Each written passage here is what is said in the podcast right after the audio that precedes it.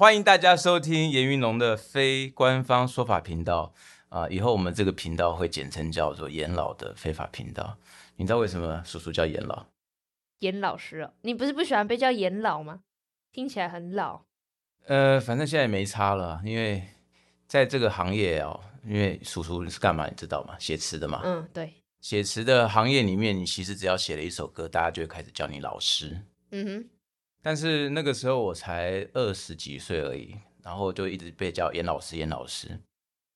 嗯，就像你讲的，听起来就会被叫的很老。对啊所以后来后来朋友，而且朋友也觉得为什么一定要叫你老师？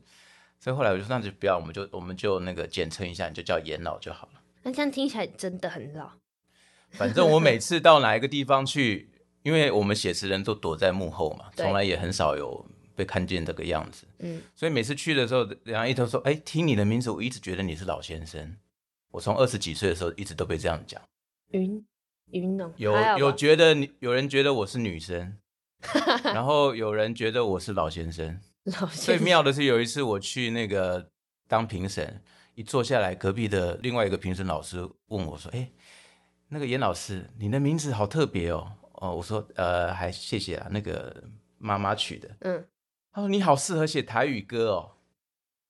我说为什么？我心里想为什么我的名字好适合写台语歌？然后我就想了想，我说呃，我觉得呢，我猜啦，你是不是把我的名字想成那个天上的云跟那个 dragon 的那个龙？云龙啊，他说不是吗？他说不是吗？我说哎、不是呢，完全不一样呢。云龙，然后说哇，那个误会大了。他说我，所以为什么云龙就很像很适合写台语歌？我也不懂啊。刻板印象，有云有龙。不过我觉得，呃，我们有机会，当然要先非常谢谢制作单位，非常谢谢 KKBOX，然后让我们有这个机会可以在这边呃录制这一个属于我们自己的、属于我自己的这个呃音乐频道。然后忘了介绍，在我隔壁其实我们有一个我特别的小帮手，那他的名字叫做做叫做什么？叫做 Rain。我们在家我们在家里就是从小叫他 Rain，然后呃亲昵一点会叫 Rain Rain。嗯，那呃生气的时候会叫我的名字。生气的时候会叫言承宇。那个其实我们在做这个节目之前，在想节目啊的名称，嗯其实有想了很多，有想过像大艺术家嗯啊、有想过另外一个我觉得还蛮有趣的严家茶办。嗯哼，然后后来还有一个就是现在在听的这个非官方说法频道，啊，你为什么选这个？因因为我觉得啊，嗯现在在台面上，你知道什么叫官方说法吗？就是有一套说辞啊，可能到某个地方或是某件事情讲到的时候，会用一个特定的说辞去讲。对我来说，其实很多很多的官方说法，其实是在掩盖某一种状况。嗯比方说啦，我觉得最常最常被听到的一个官方说法，就是你去早餐店买买早餐的时候，那阿姨会叫你帅哥、帅哥跟美女。我根本觉得那个是为了为了想要多卖你一些他的汉堡，所以他不管你长怎么样，他都叫你帅哥。是这样吗？他也是要他他有时候会叫弟弟妹妹啊，他还是会看吧。对啊，所以我就曾经因为一个那个早餐店的阿姨叫我弟弟，所以我连续三天都去买他的 汉堡。你说你几岁的时候去，然后叫你弟弟？四十二岁的时候，我心里想，哇塞，已经大概二十年没有人叫我弟弟了。所以当他叫我弟弟的时候，我觉得，很开心。我觉得我应该连续三天来支持他一下。所以我说，呃，官方说法其实是一个有的时候不能把实际真正的状况说出来，因为他不可能叫你，哎、老头，你要点什么汉堡，或者大叔你要点什么汉堡，所以他用一个比较呃大家可以接受的方法，嗯，去去告诉你，他们解释他们曾经做过什么样的事情。嗯，但是你不觉得，比方说了，你现在慢慢从这个小朋友变成大人，因为你才刚满十九岁嘛，十八还没满十九。还没。你记不记得你那时候要满十八岁的时候，我我跟你讲，从今天开始你要小心一点，因为你从现在开始犯了法，就是自己负责。就开始要负全责。对，对，那你有发现说你在小朋友的，比方说你跟你同学之间说话的方式，跟你有时候遇到一些大人说话的方式是不一样的吗？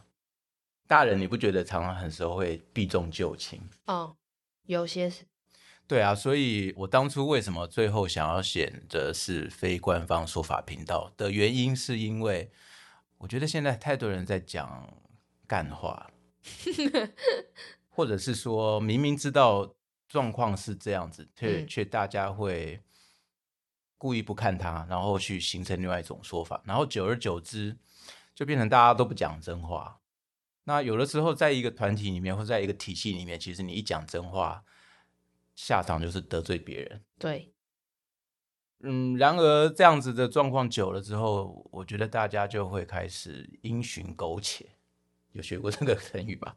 嗯哼那呃，我个人是不太喜欢这样子，所以那个时候在严加查办，因为其实严加查办我们也很喜欢，尤其像其实你看今天我们录第一集，我们真的是严加查办，就是两个 姓严的坐在这边 这边瞎哈拉，然后可以有一些我们可以探讨一些主题，嗯。所以呃那时候还为了这个事情在脸书上做了一些调查，嗯，严加查办的票数其实蛮高的，但是没有关系，我们啊、呃非法频道比较以后呢，我我我当初的想法是我们可以慢慢做做，可以真的做一些非法的事情，例如例如我们 你要什么意思？没有啦，呃，像我就会比较想要找。诶说真的，我如果我做节目的话，我就比较不会找，比方说，呃，现在真的很红的艺人啊，或者是什么要不然你要找什么过气艺人呢、那这样以后谁敢来上我节目啊？不是是已经过气艺人吗？还是所以来上我的节目就是过气的意思啊，这样怎么人家人家怎么可能会来？我的意思是我想要找那种平常比较没有机会有话语权，可是他们身上却是，比方说他的业界里面，他其实是花了很多的时间建立起属于他自己的价值，嗯但是一般的听众朋友或观众朋友其实比较不认识他们啊，。就是会在电影幕后跑出来那些名也许也许你常常会对在这些工作名单上面，但是他们其实很多人是很有才华，而且很有想法的。但是有也有一些人，他们是讲话就会得罪人，哦，对，而但是我从旁边听，他们讲的其实都是真话，非常非常重点的话，然后这些重点因为会让某一些人痛，啊，所以他的人缘就不好。所以呢，我想搞这个频道的呃目的，其实也想要让这样子的身边这样的朋友，呃，有机会我们找他上来聊天的时候，嗯可以，因为我想找，比方说这样做游戏音乐，嗯这个其实在整个流行音乐当中，它算是比较弱势的，因为它的他们的机制啊什么，其实不像我们流行音乐，相对来讲比较有保障一点。对，对啊，那说到音乐，你要不要跟叔叔分享一下？其实这也是我们，你想想看哦，你现在你们十十七八九岁，应该算是流行音乐最大的消费者，对吧？应该算，但是生产给你们听的人，像我已经快五十岁了。我一直也很怕说，像我这样的年纪回来写，因为像我昨天晚上就写了一首歌要给十九岁的小女生，然后呢，唱片公司就一直要我拿出十九岁小女生的口吻，可是我一直在写的时候，我就一直想到你，因为他们都说十九岁的小女生应该很清纯和可爱，然那你后，后面的话还要继续讲下去吗？但是我想说，我身边十十八、十九岁的小女生是讲话又机车，然后对什么都很不屑，然后常常说啊，你老了 之类的。所以其实我也还蛮想知道说，像你平常都喜欢听什么样的歌？很广哎、你想要听到什么样的答案呢、有真实的答案。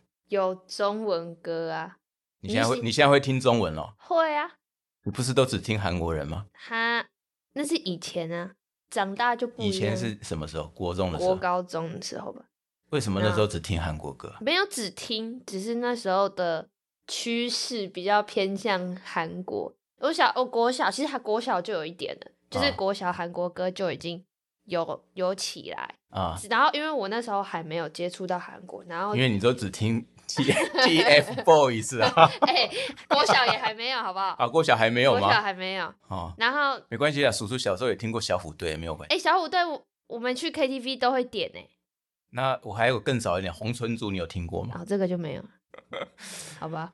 我在小学四年级的时候买的第一张卡带，谁的？方文琳的《送我回家》。他是谁？哇，方文琳那时候是呃飞鹰三叔，对，有他有方文琳，然后还有裘海正，还有伊能静。伊能，我只听过伊能静，然后其他两个都没有。哎、他们当初很红哎、他们老板是刘文正，好不好？然后那时候他出来，我就觉得那个方文琳好漂亮，那我就买了他的专辑，那、你钱哪来的？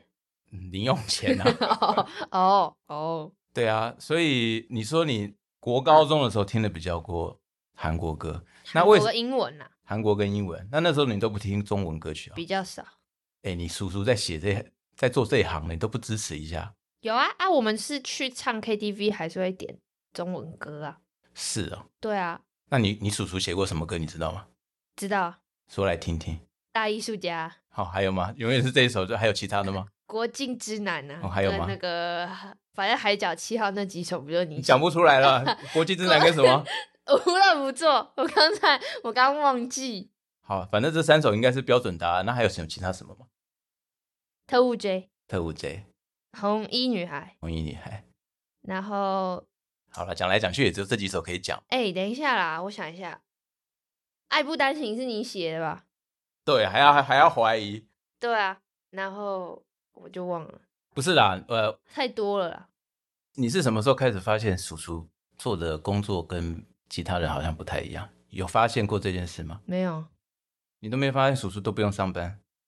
哦，有有有有，有一天我去找你，然后哎我问说你在干嘛？小时候啊，不，国高一的时候还是啊国中的时候，嗯，然后你就说我今天要看漫画一整天，然后他书桌上就叠了一叠漫画书，然后我说我今天要把这点漫画看完，我说哦好哦，然后我就去旁边默默的坐着，我就跟我同学说你，不觉得很爽吗？我叔叔今天，而且重点是你那天很让寒流来怎样，你就裹着那个棉被，然后就说我今天要看漫画一整天。这是为什么？你奶奶到我三十几岁的时候，她会跑过我旁边讲说：“严云龙，你什么时候要找一份正当的工作 做一下 对啊，不然你讲出去就说我每天都在看漫画。？”但其实那是很重要的事情哎，因为因为其实啊，我我想一想，我们第一集到底要讲什么？嗯嗯、你说一直在介绍我，好像也很无聊，嗯所以我我那时候后来就想一想，我我干脆来讲创作这件事好了。嗯嗯那创作这件事，像像你刚刚讲说我在看漫画看一整天，你知道其实那个是我的工作吗？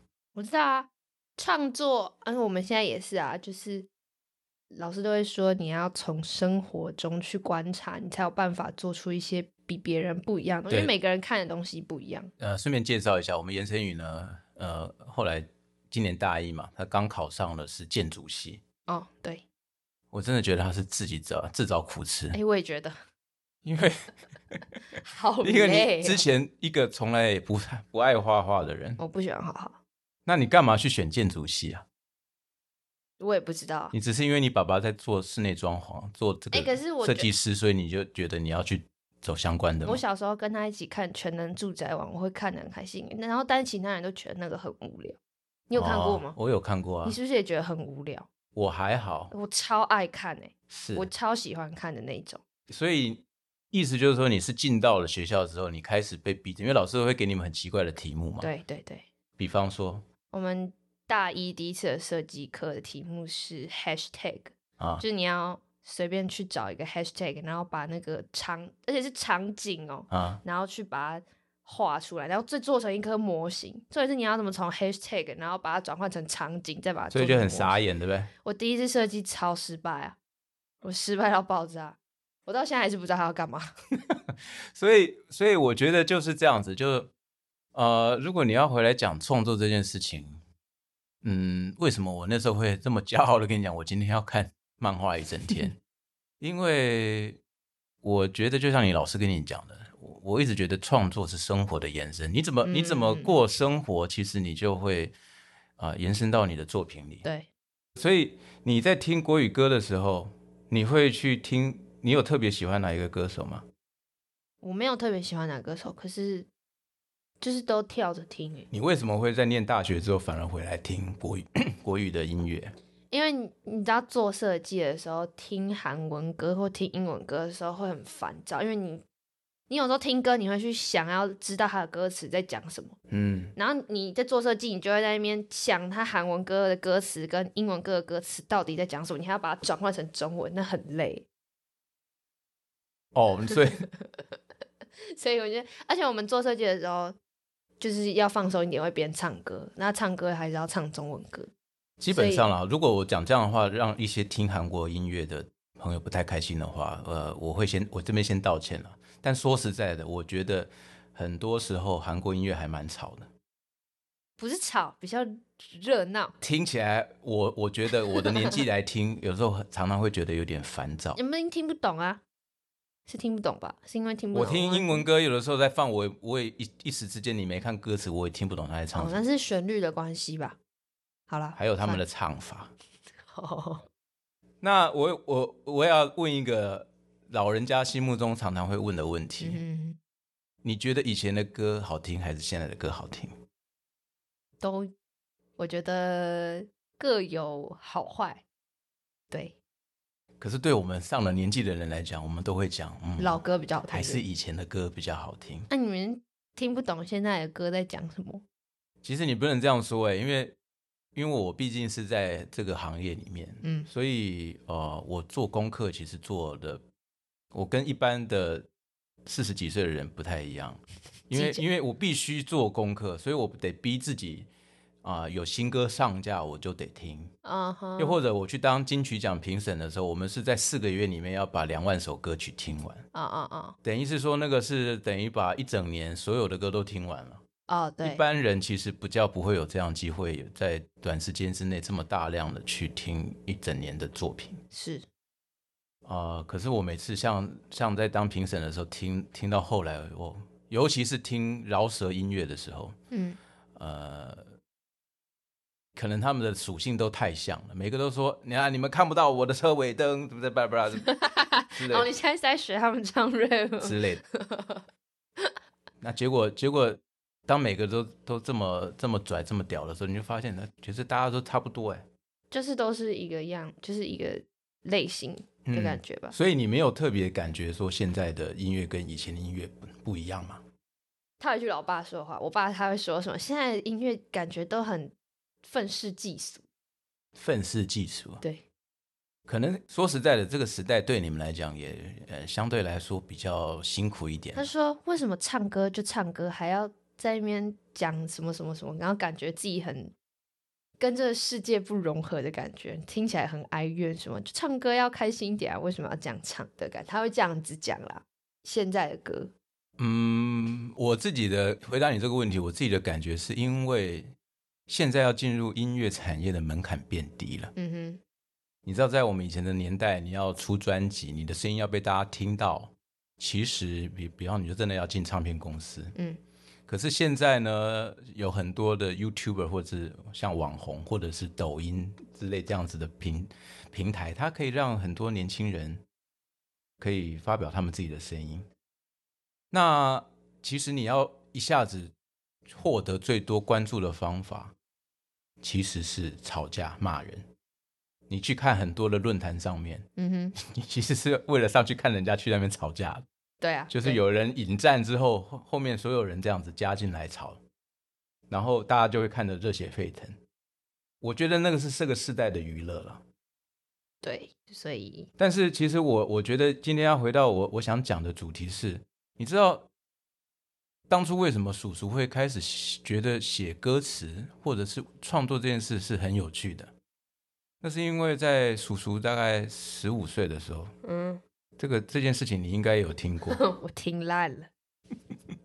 遇到问你说啊你在做什么啊你为什么这样做，然后你都会讲一次，那你再讲一次，你你觉得我要讲什么？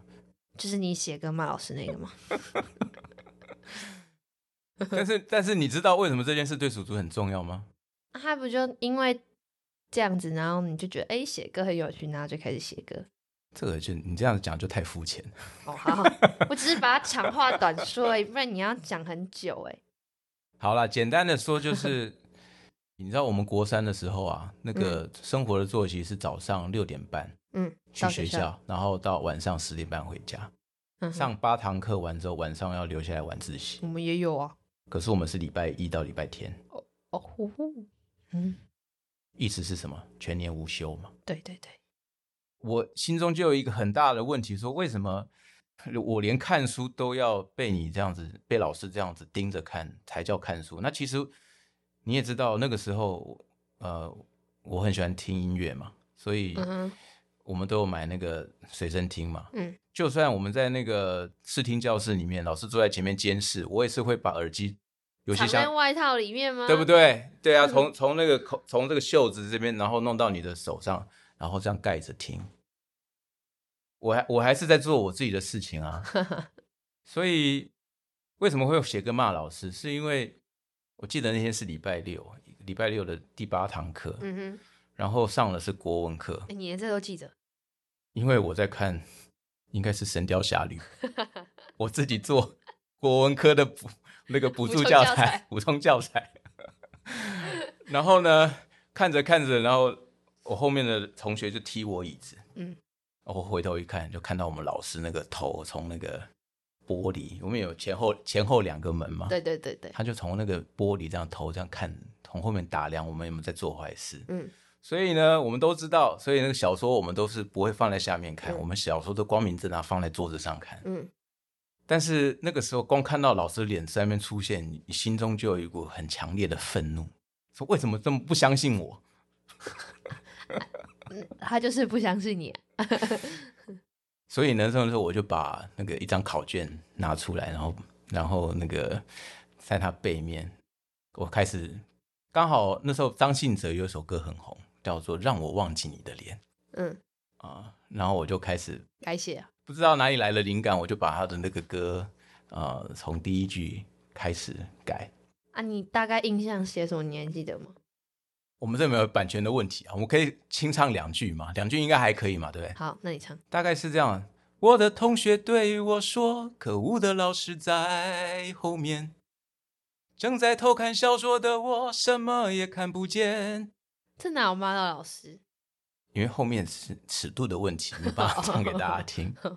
那只是开头啊，因为整首歌很长，你要把精华留在副歌啊。哦，对不对？嗯。然后那时候写完，我就把它拿给从。做到的同学，那你知道上国文课吗？国文课只是，尤其是第八堂，同学都已经快睡着了。嗯，可是，一看到我那个鸽子传过去的时候，就看他们眼睛发发出少女少女漫画的光芒，冰这样子，每个亮起来，然后每个都转过头看着我说：“哦，严龙，我靠，你写你写这个。”然后他们就旁边这样子传了一圈，大概方圆十里之内应该都有看过。嗯，然后就回到我手上嘛。啊，当时是觉得还蛮蛮虚荣的啦，但是这个真的不是我说的，他他对我创作很重要的原因。嗯，那总而言之，写完之后呢，我就把那个考卷放在我桌上，然后那个是那个年代，我不知道你们后面后来有没有，我们都会拿一个塑胶垫板，透明的啊，有有有，然后把所有的考卷都压在下面，然后我就很开心的把那个考卷压在那边。你没有翻过来啊？没有，我就我就走了。然后呢，真的很不巧，我觉得我刚刚讲是礼拜六嘛，为什么我记得这么清楚？因为隔天礼拜天，那时候爷爷奶奶还有你爸，还有还有姑姑，他们好像全家都出去玩。嗯，那因为我要上辅导课，所以我留下来。嗯，因为家里没有任何人，没有大人的关系，所以我那天早上我自己决定要感冒两个小时。感冒两个小时，就是不去学校的意思。因为第一堂、第二堂课是理化课，然后第三堂、第四堂是数学课。我们老我们导师是数学老师。嗯。所以我就算算好大概九点五十分，因为你看学校离我们家这么近，对，我就算好九点五十分出门，然后九点五十五分进进教室，刚刚好。对。可是我一进教室，那个书包一放下，隔壁的同学就看着我摇头：“严一龙，你完蛋了。”我说：“干嘛？发生什么事？” 他说：“那个理化老师因为小考上一节课随堂考。”嗯。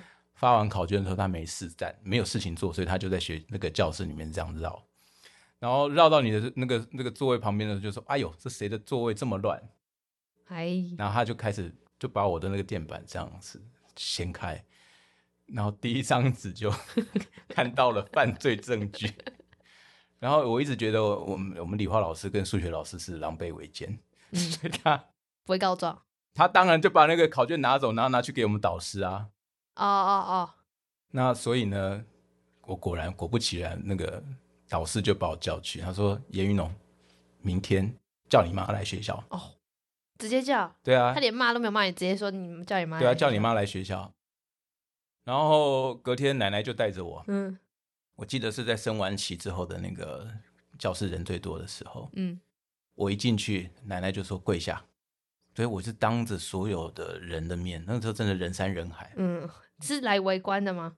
还是不是？就只是刚好人很多。因为那个时候就是班长要去拿联络簿啊，然后什么，就是整个教整个整个那个办公室办公室是人最多而且最乱的时候，然后但是我妈不是就是对啊，就你奶奶，嗯，你奶奶声音又很大，对，严龙跪下，那你能不跪吗？嗯我就只好跪啊，嗯，然后就跟老师说对不起，那个 我叫你吃大便，不是不是认真的，你这样讲吗？没有吧？因为歌词上就叫你吃大便，你有说我叫你去吃大便不是认真的吗？没有啦，当然当然不会这样讲嘛，官方说法，官方说法。呃，后来后来发生什么我根本也忘了，反正后来奶奶奶奶跟我说了，那时候老师是跟他讲，叫你叫你儿子转班，嗯。然后然后那个奶奶是跟他说啊，就剩最后半年了，你就让他就让他念完吧，嗯嗯嗯，对啊。你，可以不用理他。嗯。所以后来后来的确，我老师在发我考卷的时候是往空往空中丢了，严玉农，然后别人都是差一分打一下，对不对？他是他说老师管不了你，他是把直接把考卷往空中丢，他连打都不打你啊？对，然后掉掉在地上，我说开心的很，我可以不用被打。重点是，呃，奶奶前几年其实有问过我这件事情，嗯哦对，她说那时候你会不会觉得对你做的太过分，嗯就是让你在那么多人前跪着跟老师道歉？嗯，我说还好啦，那个反正我脸皮厚嘛，真的，真的。可是我可是我有一点小小的不满呢、我说为什么那时候我亲爱的妈妈跟我亲爱的老师都没有发现一个十五岁的小男生写歌词写的这么好？哎、你不要这样笑、啊，铺梗敷好久，你不要这样笑啊！因为我写的这个歌之后，我的毕业毕业纪念册上面其实很多同学都有都有，你的签名，不是我今天还有带来啊，他们其实都有学我写歌词。什么意思？就是学我一样改歌词，他们也有骂老师，只是他们没有被抓到。我的毕业册上面，他们其实很多人都在学，这是什么东西？这本我没有看过欸。这是这是以前我自我的毕业纪念册啊。哦，你说自己的那一种哦，就是给拿给同学写的那，哎，好酷哦。然后后来我就我就会变成是把把它拿来变成我写歌词的本子。嗯嗯嗯，那我说为什么这个东西对我来讲很重要？我想问你一个问题：是你有没有你有没有听过那么一首歌，是你光第一次听它就觉得这个人这首歌是在想你的心情？有啊，你觉得他在为你量身定做对啊。你要知道哪一首吗？哪一首？他们说我是没有用的年轻人。所以你觉得他深深写到你的心坎里吗？对啊，啊，对啊，我就没有用啊。那我问你，那这个作词人他知他认识你吗？不认识，但是那那嗯但他为什么他知道你的心情？因为他也觉得他是没有用年轻人，我也不知道，可能之类的。你知道，就是在那个当下，当我把歌词拿去放在，就是我同学拿去看到的时候，他们也觉得那样觉得、我啊，看到我看到他们的眼神，我们看到他的表情，你知道我我就知道我做对了什么。马老师。大家都想叫老师去吃大便，因为在那样子的环境当中是很苦闷的。对，嗯我们永远没有自己可以做安排自己生活的权利，嗯哼，我们必须要在被规定的时间做被规定的事情，对，而且是他们觉得这样对我们做是好的。嗯但我们我们都曾经在这样子的体系当中，都觉得哎呀，这是为你好啊，这是哎，对对对对对。可是那时候也有，可是你你你自己在里面的时候，你就会知道，其实那个是很痛苦的。嗯所以当我那时候把这样子的痛苦跟愤怒写成歌词，交到同学手上的时候，我从他们身上，我从他们脸上看到了感同身受这四个字。那个时候让我开始觉得，如果今天我开始写东西，我可以把别人的想法跟心声写出来，嗯哼，那就会是一件很有力量的事。对，但我一直觉得我们的学校一直忘了做一件事情，啥？就是他忘了教我们怎么创作我们自己嗯嗯嗯嗯，这个人。比方说，我刚刚问你，呃，你有没有写过我的志愿？有有啊，你当初写我的志愿里面写什么？你要当什么？空姐，还有什么还有什么？老师哦？你今天为什么想要当空姐？我一直觉得空姐很可怜呢、我也觉得，你知道为什么？因为我坐我好害，我超怕坐飞机，我每次都觉得是空姐跟空少根本你每天自己 我后来也觉得空姐好可怕，因为我会晕机，所以我就放弃那个念头。所以，那你当初为什么这么写？你胡乱老我也。忘记，不是不是不是不是，因为我那时候搭飞机看空姐，觉得空姐很漂亮，很有从小气势。说实在，我从小觉得严晨宇就是一个奇怪的小孩。哎，呃，我们学校什么都教，但其实他很少回头去教你。当你照镜子的时候，你看着镜子里面的那个人，嗯哼，你要跟他相处。我们平均寿命八十年，嗯哼，从来没有人要求你去认识他，嗯，没有人要求你从一开始的时候去问问看你喜欢什么，你将来要做什么。不知道。意思就是说，我们已经从一开始就呃错失一个创作的机会。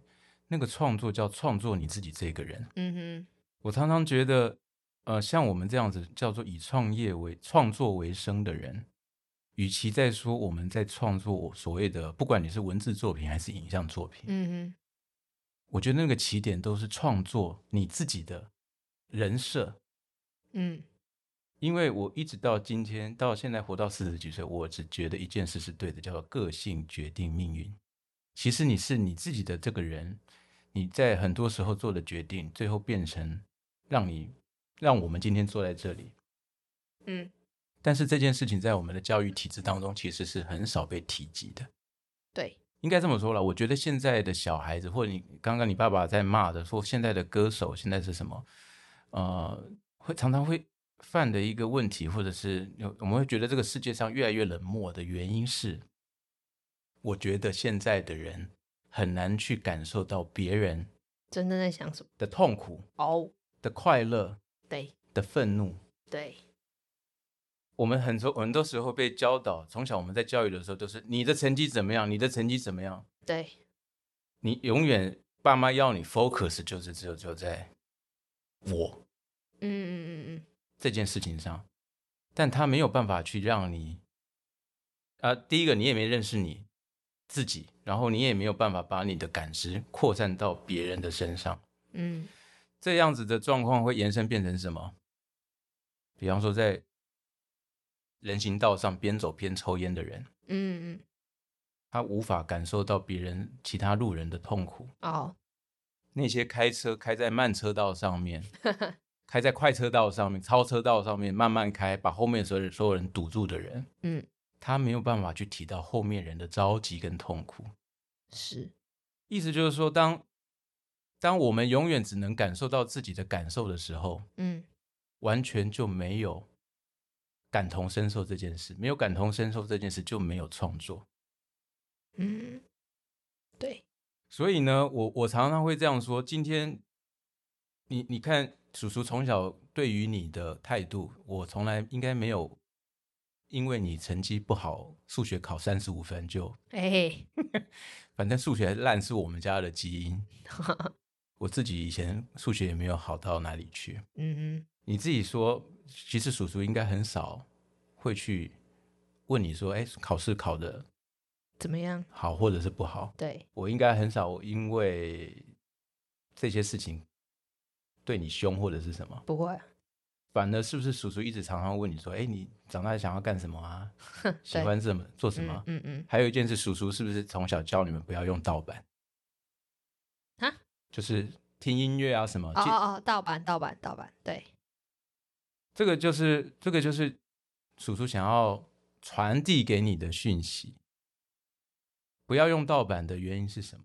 版权问题。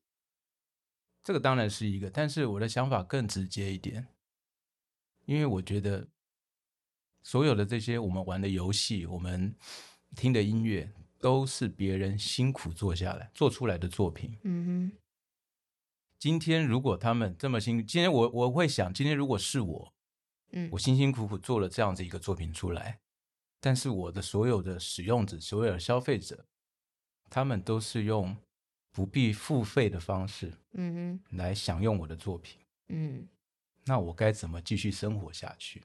哦，你就没有钱拿了。然后我又想到，如果这些能够做出这么好游戏的人，这么好听音乐的人，他们哪一天不做音乐了，那真正损失的人是我。嗯，对，所以呢，我只要觉得这个歌手我喜欢他，这个游戏我喜欢，我都会尽可能的去买它。用正版的方式，支持正版的方式去支持他。嗯哼。那个是在我以前打工的时候，我在达美乐送披萨，一个嗯。月五千多块的薪水，我嗯。可能有三千块是拿去买 CD，哦，还有在 PS 的片子一片五十块，有那种大补贴的时候，嗯。我还是会花一千多块去买正版，即使那个时候我的收入相对来讲是非常少的。对，我的意思是说，今天如果当你有办法把你的感知扩散出去，让你去感受到别人的存在、别人的情绪、别人的痛苦、别人的愤怒，其实基本上我不觉得你会成为一个太坏的人。嗯嗯与其要孩子们，与其要你们去把所有的事情都考一百分，不如好好的先建立起第一个，做个有温度的人，嗯哼，不要做一个冷漠的人，嗯不要做一个只在乎自己的人。嗯然后呢，再下一步是去找到一个你真正喜欢做的事情，然后不断的重复它，直到你变成专家，变成达人。你知不知道有一个日本选手叫铃木一郎？哦，知道知不知道另外一个叫松井秀喜？这个我不知道。松井秀喜特别明显，他是以前在日本的巨人队打第四棒，嗯后来被挖角去洋基队，那时候跟王建民是队友。然后呢，我看他去美国好几年之后，他还是一句英文都不会讲，他永远身边带着一个翻译。还因为他一直打棒球，他只专注在棒球上，是吗？我想讲的是，今天他不会因为你不会讲英文，然后你就没办法从日本职棒到大联盟去。他能够去的原因，因为是他棒球打得太好了。啊，意思说，当你的一个专业他达到一个程度的时候，你会不会英文这件事一点都不重要。是，他愿意付你一个一年一千万美金，请你去那边打棒球，他根本不会在乎多花个几万块帮你找一个翻译在旁边帮你翻译。嗯哼意思就是说，你核心的价值在哪里？你的核心价值找到了之后，其实其他旁边的东西都是附属的。对，所以重点不在于你的英文讲得多好，重点在于你专精，你的棒球打得够不够好。嗯哼，很多时候，比方说我们以前在唱片公司找新人的时候，找来一个小女生很会唱，然后放张惠妹的歌，她就学得很像张惠妹；嗯放蔡依林的歌，她就学得很像蔡依林。可是当你拿一首完全没有没有人唱过的歌拿给她，说那那你拿回去练，下个礼拜来唱给我听。嗯下个礼拜他会来看着你，然后说：“老师，我我不知道我该，你觉得我应该是用比较偏酒令的唱法，还是？”意思就是，当前面没有一个仿效的对象放在前面的时候，你要做原创的这件事情的时候，他反而不会了，嗯因为没有想过。他只是听哦，当听孙燕姿唱，哦，我觉得她这样唱好好听，所以我就学她唱。对，那事实上，这世界不需要第二个孙燕姿，不需要第二个蔡依林，不需要第二个谁谁谁啊。因为我要听，我就去听原唱就好了。嗯嗯嗯所以呢，我我会觉得说，我们刚刚总和一下，就是创作是从我们自己开始的。我们想要成为什么样子的人？我们我们的人设是什么？我们喜欢什么？我们讨厌什么？然后再找到一个你生命中的最爱，去付出它，然后然后不断的练习它，让自己成为达人。就像我今天敢把我的 笔记本拿出来，是因为我当时真的很喜欢写。嗯，我可以讲，我在发表第一首作品之前，大概累积了至少四五百首，四五百首。其实现在看很多写的实在是不怎么 不怎么样。不过没有这一些，不过没有这些就不会有现在的我坐在这里。历程，我那时候我常常会讲一句话啦：今天的我做不到，不代表明天的我做不到。嗯，但是我要成为明天的我之前，我得先做这样子的事情，不停的写，不停的写，不停的写，不停的写，不停的写，不停的做，然后自然有一天你会开窍。嗯哼，所以呢，呃，我觉得也许这个就是我，我从来不觉得我是一个特别有才华的人了。说真的，可是可是我觉得我像是一个比较容易上瘾跟着迷的人。这是所以，这是之所以为什么我不抽烟、我不喝咖啡的原因，因为你会上瘾。因为我会上瘾。嗯哼，但是我想把我的上瘾留在我真正喜欢的东西上。嗯那一旦我上瘾了之后，我会拼命的去享受那个过程，然后最后我会把它变成是我的生涯、我的工作。其实叔叔以前在念大学的时候，第一个志愿想要念进的是正大新闻系。哦，我们那个年代，我觉得记者是很棒的一个工作，因为他是可以去挖掘出很多故事的。后来，所以后来我才发现，其实我应该真正的是对故事还有对人对人感兴趣。嗯你为什么会这么做？你啊、你失恋的时候，你会有什么样子的反应？嗯你生气的时候，你伤心的时候，你会有什么样的反应？我喜欢去收集这样子的资讯，然后我自己经过同整，我把它用文字的方式记录下来，变成歌词。到现在，你最近上来看，叔叔都在干嘛？写剧本。那是因为我觉得歌词来讲，相对它篇幅太小了，它在它只有五百个字左右的篇幅。嗯哼，然后当你写成剧本或小说的时候，你的故事可以说的更完整。所以那个就是我的我的人生历程，我不断的在寻找下一个可能。嗯但是其实我的核心价值是没有变，对，我关心人，我喜欢跟别人沟通，我喜欢借着作品去跟别人沟通，这件事情从来没有改变过，只是形态的不同。但是我也必须讲了，像我去演讲的时候，我通常会跟同学做一个约定，嗯我会跟他们一开始上台的时候跟他们说，今天来听我演讲，希望你们做到一件事，嗯，就是不要相信我讲的话。然后你会看到下面的小孩，那我为什么要在这里浪费时间？我会解释给他们听，我说台上的人讲的话不见得是对的。对了，对对对，今天我只是可能比你们多了二十岁，说我站在这里。嗯台上的人讲话永远是对的话，就不会有人去发现地球原来是圆的，地球原来不是世界的中心。嗯哼因为他们当当时发表这样子的意见的时候是要被砍头的，对，所以台上的人说的话不见得是对的。你要相信他是他的对或错，请你经过你自己的独立思考去判断之后，再决定要不要相信。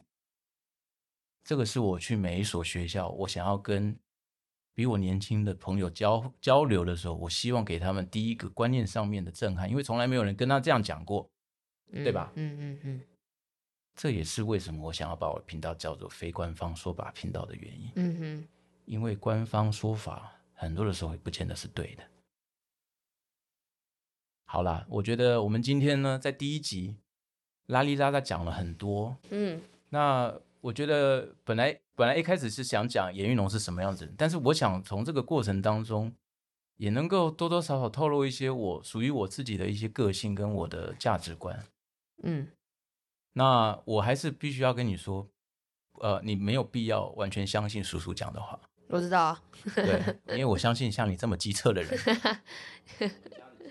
所以这个大概是我们第一集的内容。是好不好？那呃，接下来其实也许下一次前几集，因为我们我们前面这边刚好严春雨放寒假在台北，那开学之后他就得去台中上上学了。对，呃，我想前面几个谈论跟我自己人生经历比较关有关系的时候，我还是会希望 Rain 跟我们一起。哦，嗯嗯，对，然后我们这样的声音搭配起来，有男生的声音，有女生的声音，听起来比较愉悦一点。可能哦。对啊，好不好？所以我们今天第一集的这个严云龙的非官方说法频道就暂时到这边告一段落，好吗？非常谢谢您的收听，我们下次再见。拜拜。